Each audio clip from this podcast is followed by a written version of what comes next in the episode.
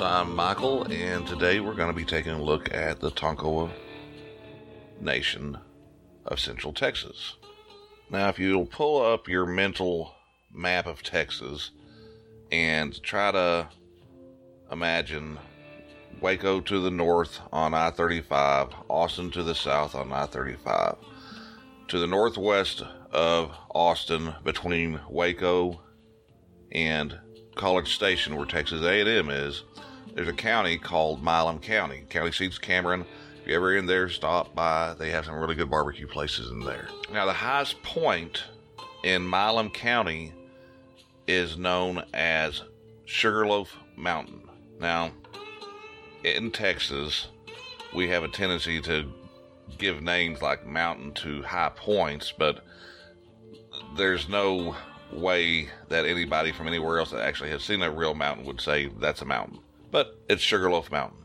And most people probably don't even know where it is. It's 13 miles southeast of Cameron, near the Little River, where the Little River flows into the Brazos River.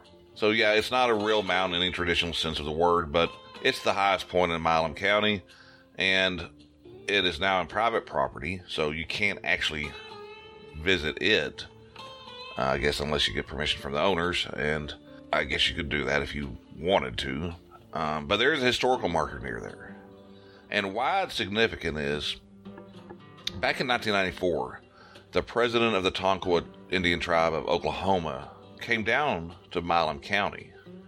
Her name was Virginia Combrink, and she identified Sugarloaf Mountain as the legendary La Tortuga, the tortoise, the Tonkawa's mythological birthplace. They believe that Sugarloaf Mountain is a spot where, according to the Tonkawa creation myth, a wolf turned a tortoise on its back and uncovered a deep hole into the earth. And from this hole in the earth came the Tonkawa people. And the tortoise, La Tortuga, was transformed into the sacred red mountain.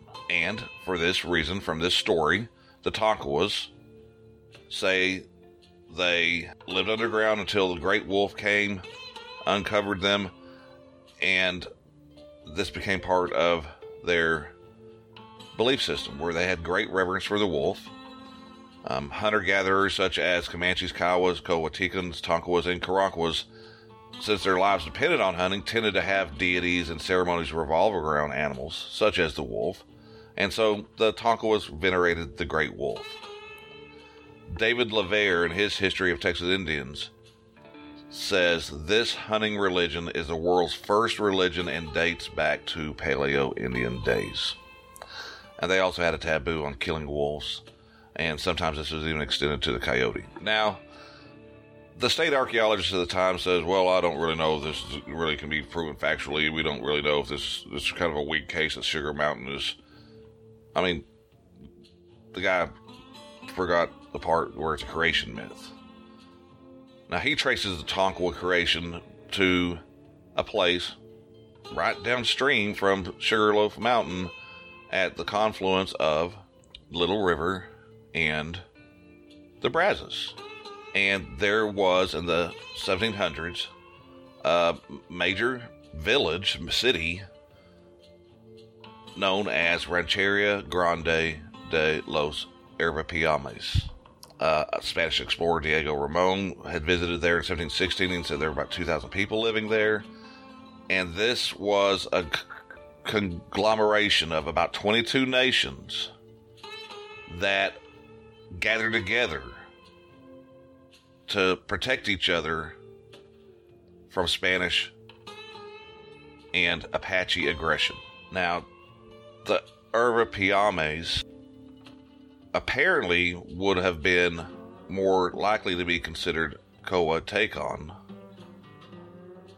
But the Tonkawas themselves are a unique case in Texas history. Now, if you'll remember, we've been looking at the Coahuiltecans, the Jumanos, and the Karankawas so far. And all of these peoples were gathered together, culturally similar, and had different names for each band. They did have some relations, and we, as historians and anthropologists, have given them the name of Jumano and Coahuiltecan and and Karankawa to refer to all of them as a whole.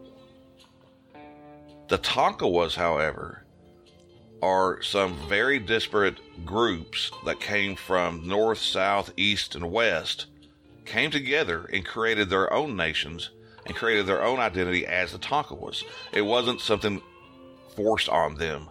This is something, um, as one person wrote, it's an ethnogenesis, something that happened that they did themselves.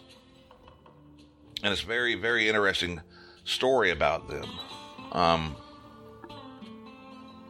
so what we had were all these different bands, multitude, very smaller, almost autonomous bands, uh, and they came together at some point, and we're going to get into when, and forged themselves into a single people.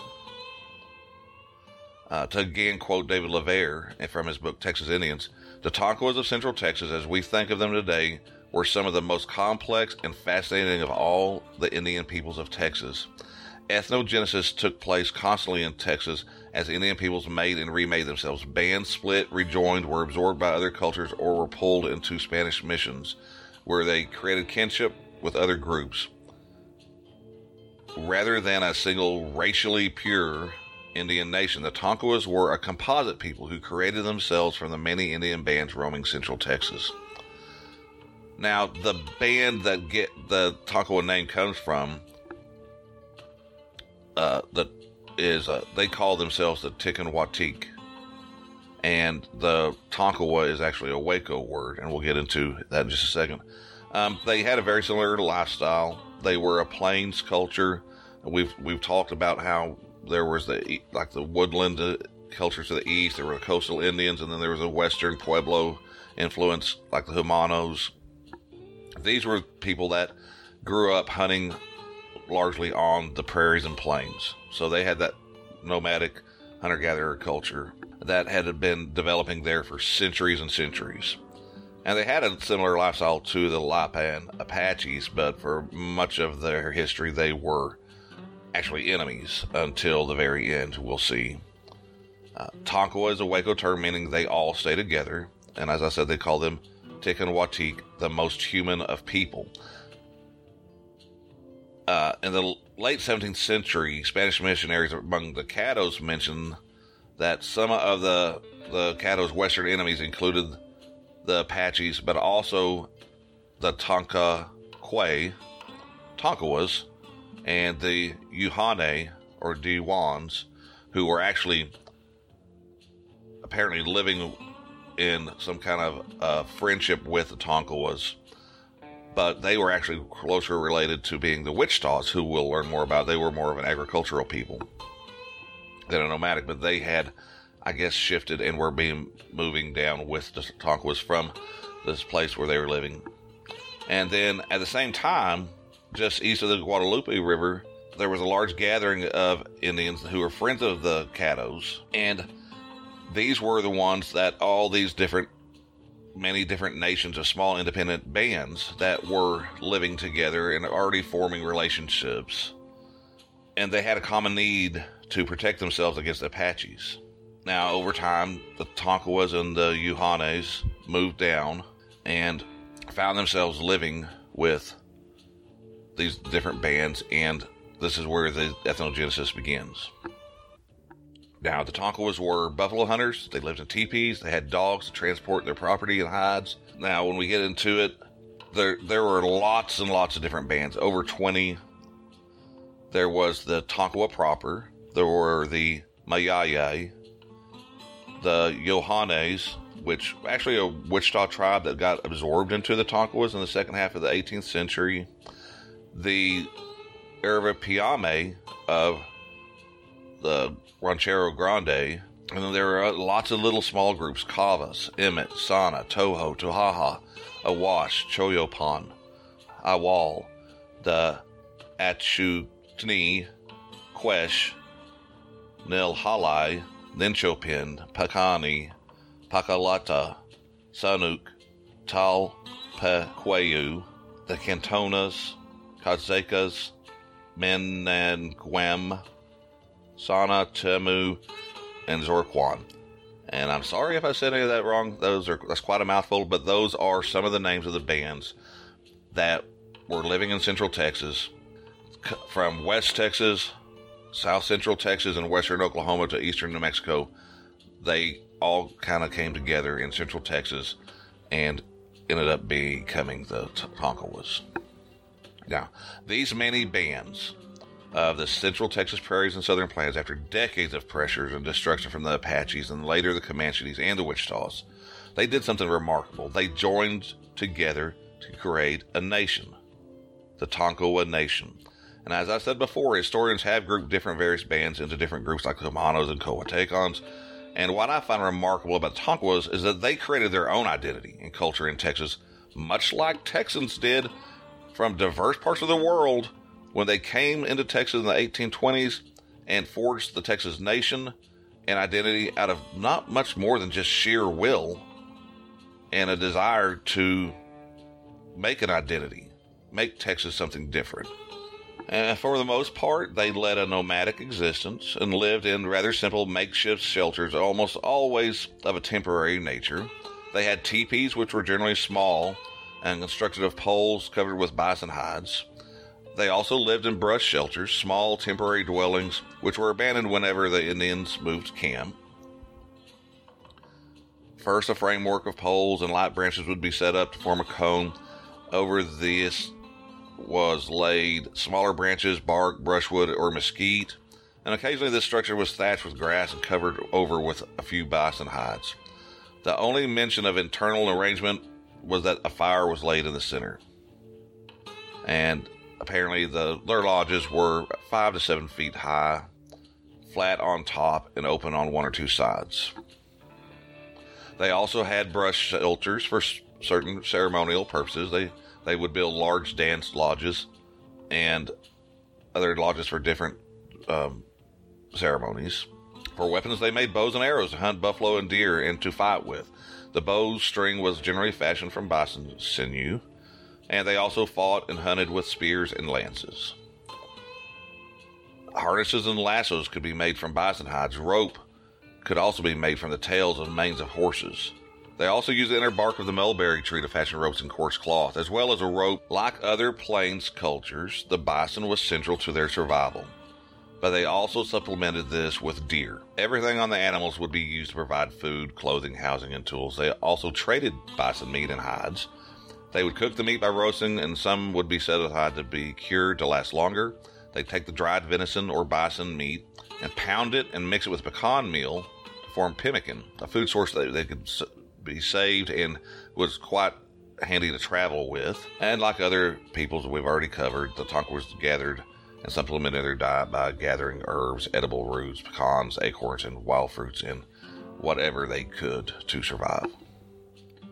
Agriculture did not have very large part in Tonkawa life because according to Tonkawa tradition, the wolves had instructed them not to plant crops or build permanent dwellings.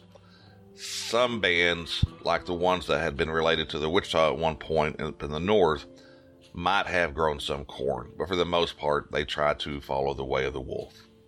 Stay moving, stay hunting.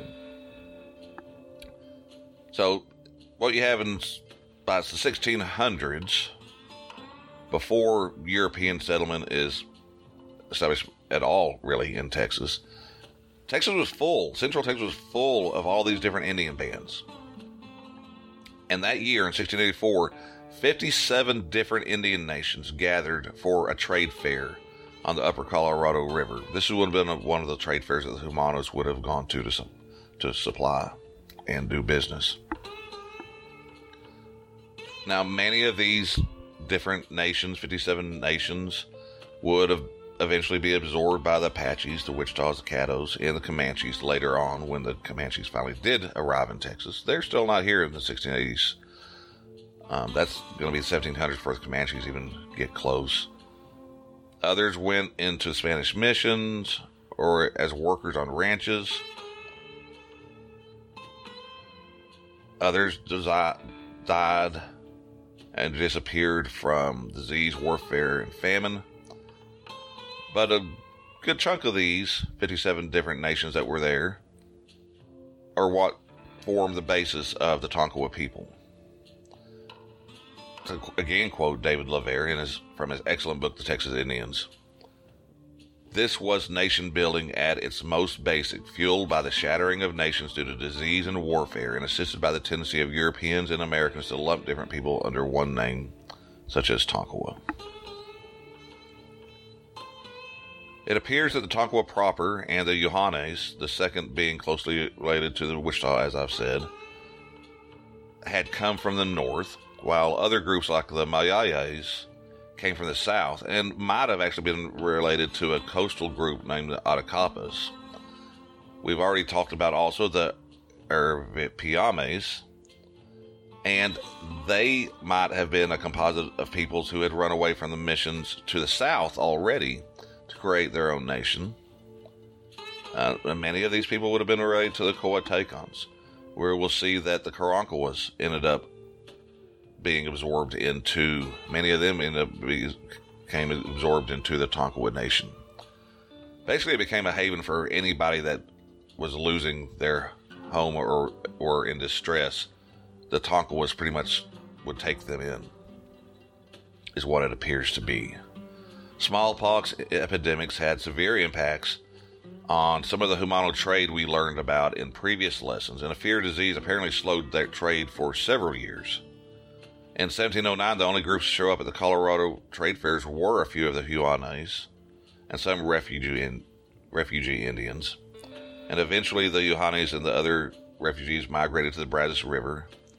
And by 1715, Texas was already a dangerous place with raiding parties replacing trading parties as the Apaches became more and more active. And so these different bands started to congregate near the confluence of the Little River and the Brazos River. And this is when the Ervipiames created Rancheria Grande sometime after 1700. It became a huge gathering of native peoples, just northwest, like I said, of general area of uh, Bryan College Station in Milam County. I'm not certain that the actual location has been discovered, but we know the general vicinity of where it's supposed to have been. Rancheria Grande became an important trade center where Jumanos from the west could meet cattle from the north. Why Tonkawa became the name instead of Ervipiame is unclear, except for when you consider that the Waco word means they all stay together. And then you think about it is somewhat appropriate for that name to be used when you recall the very diverse nature of these peoples that came together to create the Tonkawa nation and create the Tonkawa identity. They all stay together, these different peoples. They're staying together, hence Tonkawa became what they were known as.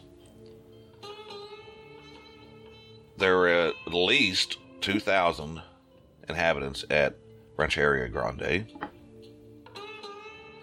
The converging cultures on the plains of and prairies of central Texas formed close relationships, and over time, as they came together and started coalescing, they began to create a true Tonkawa nation, an identity that they were establishing. Tonkawa culture began to evolve, and clans developed with such names as bear, wolf, buffalo, snake, mouth open, acorn, blinking eyelids. Other clan names included the real Tonkaways, Maye, and Sanu. A clan was led by a chief, and the clans were matrilineal, meaning children belonged to the mother's clan, not the father's. Tonkawa religion and a host of ceremonies developed that incorporated both the hunter gatherer and farming beliefs of its disparate bands. They held deer and buffalo dances, wild hog dances, and the wolf dance was the national dance of the Tonkawas. LaVere wrote, The great wolf had told them to live always on the move, hunting, killing, and stealing, to never settle down or they would die.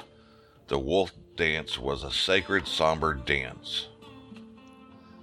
Now, when somebody died, they had a lot of ritual that they followed. The deceased person's hair would be cut, their face would be painted yellow, they would be wrapped in buffalo skins or blankets and placed in a grave with personal property that could include guns, saddles, enemy scalps that had been taken, beads, and ashes from the man's pipe would be shaken out and hidden. Now, some Tonkawa bands, such as those at Rancheria Grande, might have stayed in the area longer and made periodic buffalo hunting trips to the plains, while others stayed on the move, living in their small conical brush or hide covered huts. They also, like we've seen almost pretty much every Texas uh, nation in the past did, they tattooed and painted themselves. They wore necklaces and the earrings of bone and shell, and the men wore breechcloths made of hide, and women would wear deerskin skirts and supplemented by buffalo robes in the winter. I need to take a quick break to thank Age of Radio for hosting the show. And now we're back. And here we go. Once again, this is coming up cannibalism. Now, this is where things get a little interesting with the Tonkawas. As we've talked about for some of the other tribes, Karankawas, uh, there was rumors of cannibalism, but really not much ever formed a basis for it other than it was maybe part of some ritualized practice. So the Tonkawas, like the Karankawas and Attakapas, gained a reputation as cannibals. Most Texas Indian peoples utilize a ritual cannibalism at some point in their history, but by the 19th century, not so much. It was not looked on as a good thing anymore. Uh, the reasons for eating a part of the body of an enemy included revenge to gain his power or to deny him a, his body and a, a whole body in the afterlife. Anthropologist Kelly Himmel wrote that during the 18th century, the Spanish never mentioned Tonkawa cannibalism, and the French only once, but overwhelmingly evidence of Tonkawa cannibalism exists for the 19th century. Frenchman La Harpe wrote that he encountered the Tonkawa on his journey along the Red River in 1719. He reported that the Tonkawa and Apache were so hostile toward each other that they ate each other, not sparing even the women nor the children.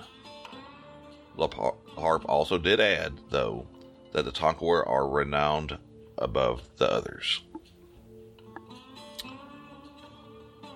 Throughout the 1700s, the Apaches continued to be a threat to the Tonkawas and then between 1746 and 1749, Spanish established three missions that we're going to look at in just a second. Though many Tonkawas had already experienced and left mission life in the South, the increased dangers posed by the Apaches made the people of Rancheria Grande realize they needed help. And four chiefs from Rancheria Grande visited San Antonio in June of 1745 and asked for a mission to be built among them. Now, one of the reasons would yeah, they thought the mission coming that maybe soldiers would come and help protect them against the raids, and the missions would provide merchandise and food. Well, it didn't really work out that well for them. So the Spanish, though, they're like, oh, okay, they're asking us to come.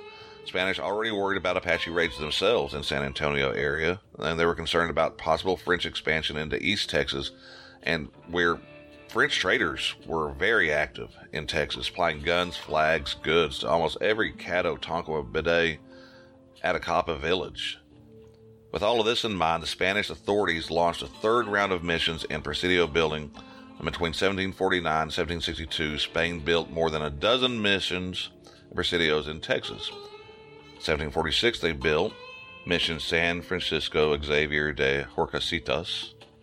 1749, they built San Ildefonso. Also in 1749, one that we've mentioned before, Nuestra Senora de la Candelaria, and Presidio San Francisco Xavier, in 1751.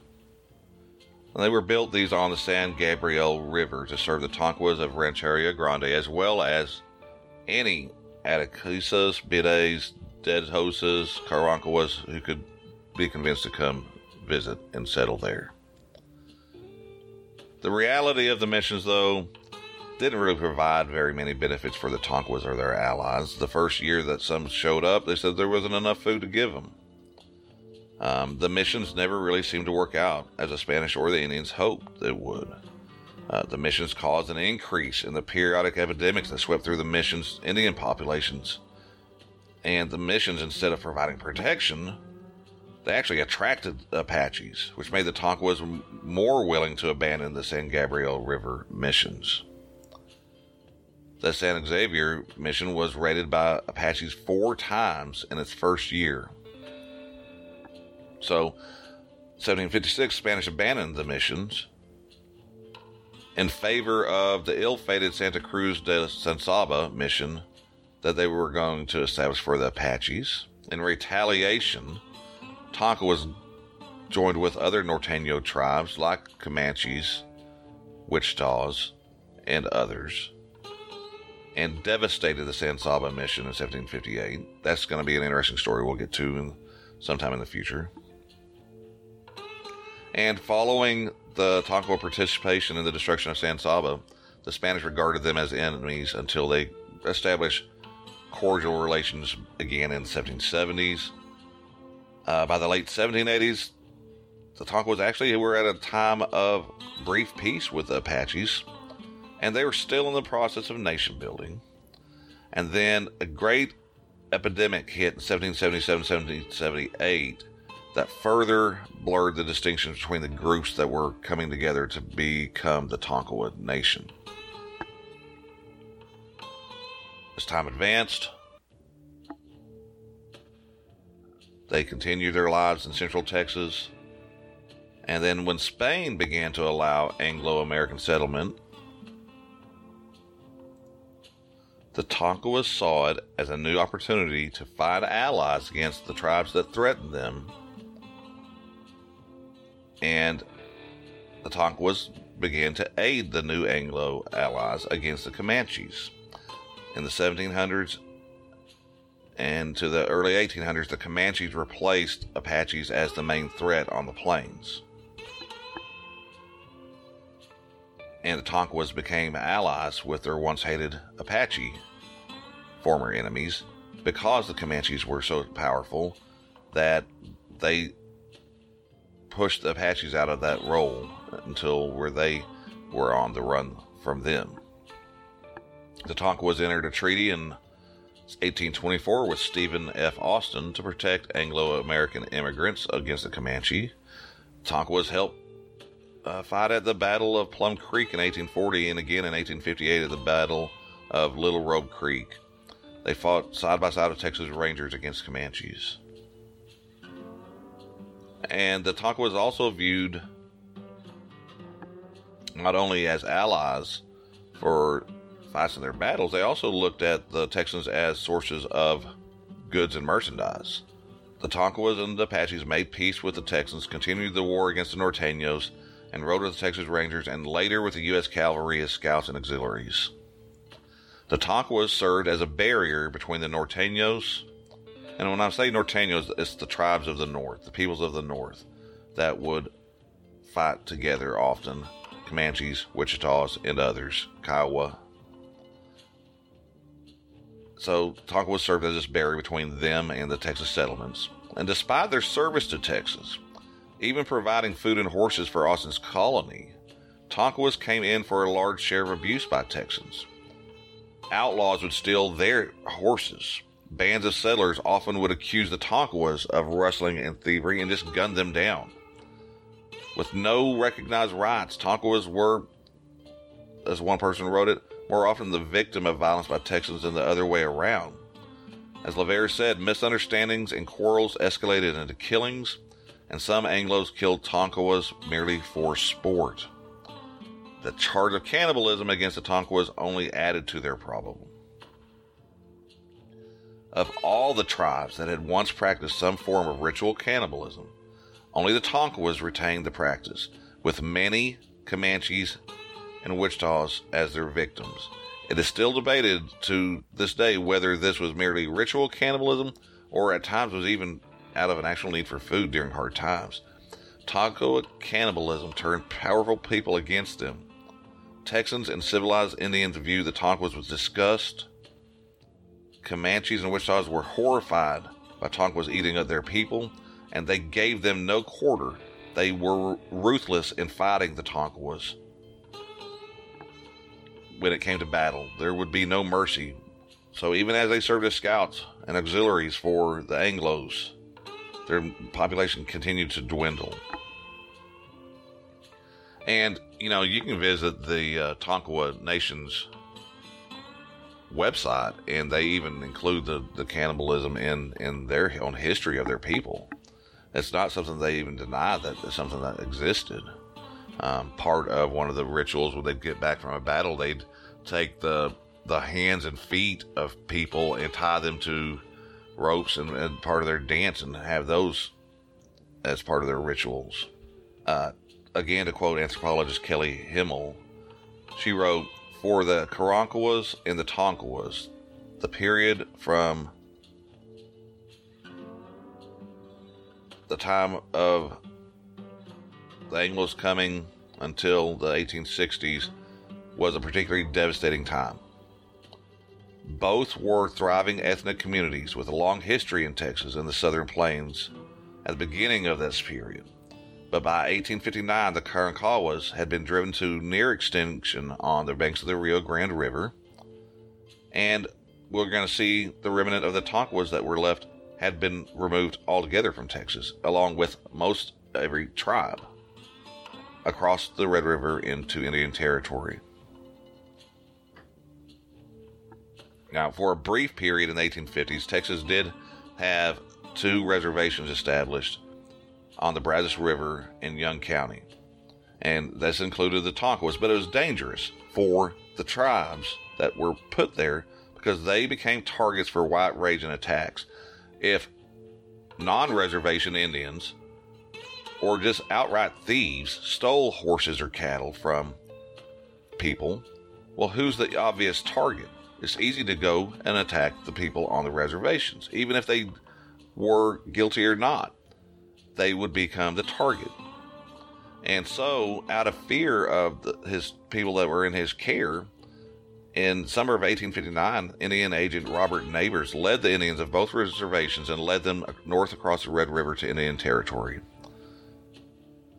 The Tonkawas consider this their own trail of tears. The Caddos, the Wichitas, Tonkawas, Penateka, Comanches, all Indians who had once called Texas home for hundreds and thousands and thousands of years were driven from the state for their own safety. Now, this next part is where I first learned about the Tonkawas as a child. And that's one of the things that stuck with me doing this lesson. People just, in my recollection of the history, is like, they just weren't liked by anybody. Other Indians didn't, uh, tribes did not like them, and they were disliked and spoken with disrespect by by the Anglos. Well, of course, the Anglos talk with disrespect about most Native peoples. Um, that was part of their methodology of get, trying to figure out how to get them out of the state so they could have all the land for themselves. But as a kid, my parents took me up to Anadarko, Oklahoma and there was an awesome place called Indian City, USA, in which they had, sadly, it's closed at the moment. I'm hoping someday they'll open it back up. I think the Kiowa Nation owns it now. I don't know if they have plans to open it back up. Basically, it was a museum. There would be Indian dances there. They had a nice little gift shop, and you could walk through and see the different kinds of houses that different Native American peoples lived in. They had actual life size houses built that you could visit. And that was really fun. But at the site of Indian City, USA, was a historical marker talking about the Tonkawa Massacre. And that's where I learned about them first. So, what happened was they were moved up into the Wichita Agency. The Wichitas had been enemies of the Tonkawas for a long time as they had also been enemies of the Comanches, and the Delawares didn't like them that much, or in the Shawnees, the Indian tribes that had moved into Texas from the east, like the Cherokee, Choctaw, Delaware, Shawnee, they were especially unnerved by the, the cannibalism that the Tonkawas continued. So, on October 23, 1862, a large band of Indians attacked the Confederate Allied Wichita Agency. They burned down the agency headquarters, killed some Confederate officials, but mostly their rage was carried out against the Tonkawas. Their chief, Placido, and about a hundred of the Tonkawa people were murdered in this massacre. Now, it's unclear what really instigated it. Some say it was an attack by pro Confederate Wichitas, Comanches, Shawnees, and Delawares on the pro Union Tonkawas. The Wichitas and Comanches say no, the Shawnees and Delawares are really the ones that doing it because they they were taking revenge for Tonkawa cannibalism. Others said it was a Union attack on the Wichita Reservation and the Tonkawas just happened to be in the way. We don't really know. But we do know that it happened and it was another severe blow to an already dwindling population. Whatever the reason for the attack, the few surviving Tonkawas fled back south of the Red River, saying, We will take our chances down there where they don't like us either. And they settled around Fort Belknap, not far from their old reserve at Clear Fork. And they served for the duration of the war as uh, scouts for Confederate Texas forces.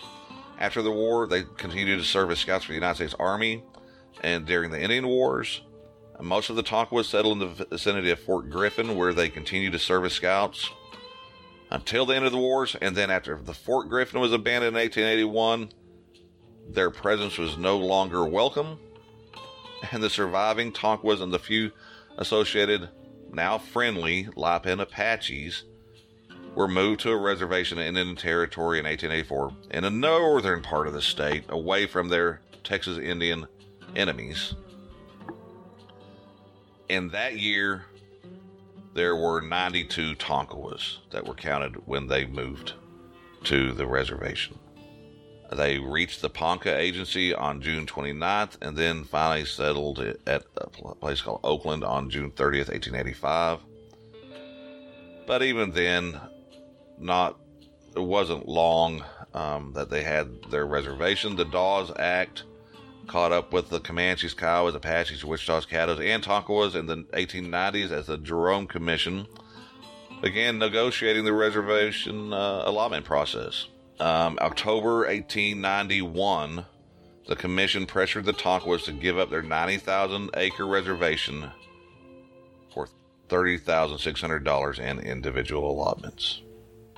90,000 acres. And then, next thing you know, September 1893, Tonkawa Reservation is thrown open to white settlement. They persevered, though. They're still here. Um, the Tonkawas adopted their own constitution in 1938, became the Tonkawa Tribe of Indians of Oklahoma. Uh, by 1921, only 34 tribal members remained, according to one estimate I saw. Their numbers have since recovered and are close to 700 or better in the early 21st century. Most live in Oklahoma. Recently, Tonkawa descendants in the central Texas area are have they been attempting to organize themselves to preserve their heritage and reclaim their tribal rights. And that's the early history of the Tonkawas. And it's one of the things that stood out to me on this one was these were people that came together. Basically, they were the most oppressed of the oppressed that came together, forged an identity, forged a people, a nation. Um, actually, worked with the Anglo settlers, despite being treated badly by them, and um, and they still persevered uh, through all of their their many troubles they've encountered over time. Um, I recently realized, uh, mentioned about the Kawas, some of them became part of the Tonkawa tribe. Uh, there is an excellent website that I wish I had discovered before I did my episode on the Karen Karankawas. There is a PhD student named Tim from Southern, Southern Methodist University, who is writing a book on the Karen Karankawas. He has an amazing website, karankawas.com. Go look it up. There's a note um, in the show notes. There will be a link. There's a link on TexasHistoryLessons.com. You just go to the web recommended uh, sites page, and it's there. There's a post on the blog on Texas History Lessons about about the website, and there are Kawas here in Texas today trying to organize and mobilize to protect their sacred sites along the Gulf Coast where the Corps of Engineers has got some projects that would destroy known sites where they have existed. I got some good feedback from the Jumano Nation. Some interesting stuff. I'm going to share that on the website when I have the time. I'm going to, they they sent me some information about some things I might have got a little wrong, or just some additional information that I did not realize concerning the name Jumano. And I just want to say thank you for listening. Check out the website. I'm constantly trying to make little tweaks and additions here and there on it. Go, if you want a good uh, other podcast to listen to, go check out the Bloody Beaver podcast. Check out the History Sleuth podcast. And if you just want to break from history, go check out the Best of the Rest podcast. I want to thank Ron and Jay for supporting me as patrons on Patreon. Their support has been wonderful. And next episode is going to be a special bonus episode that is going to be dealing with some kind of controversial subjects. I'm not going to lean into the controversy too much. I'm going to talk about historical fact and why why it it it's important to follow closely what happened in the past um, so look for that in the near future. And then we're going to get uh, eventually to the Caddo Nation, which is going to be very exciting, and see their ties to to the the great Eastern peoples and nations and heritage and cultures that grew up uh, in the Mississippi area, and how that affected us here in Texas. Thanks for listening. I'm Michael, and uh, we'll see you next time. Adios.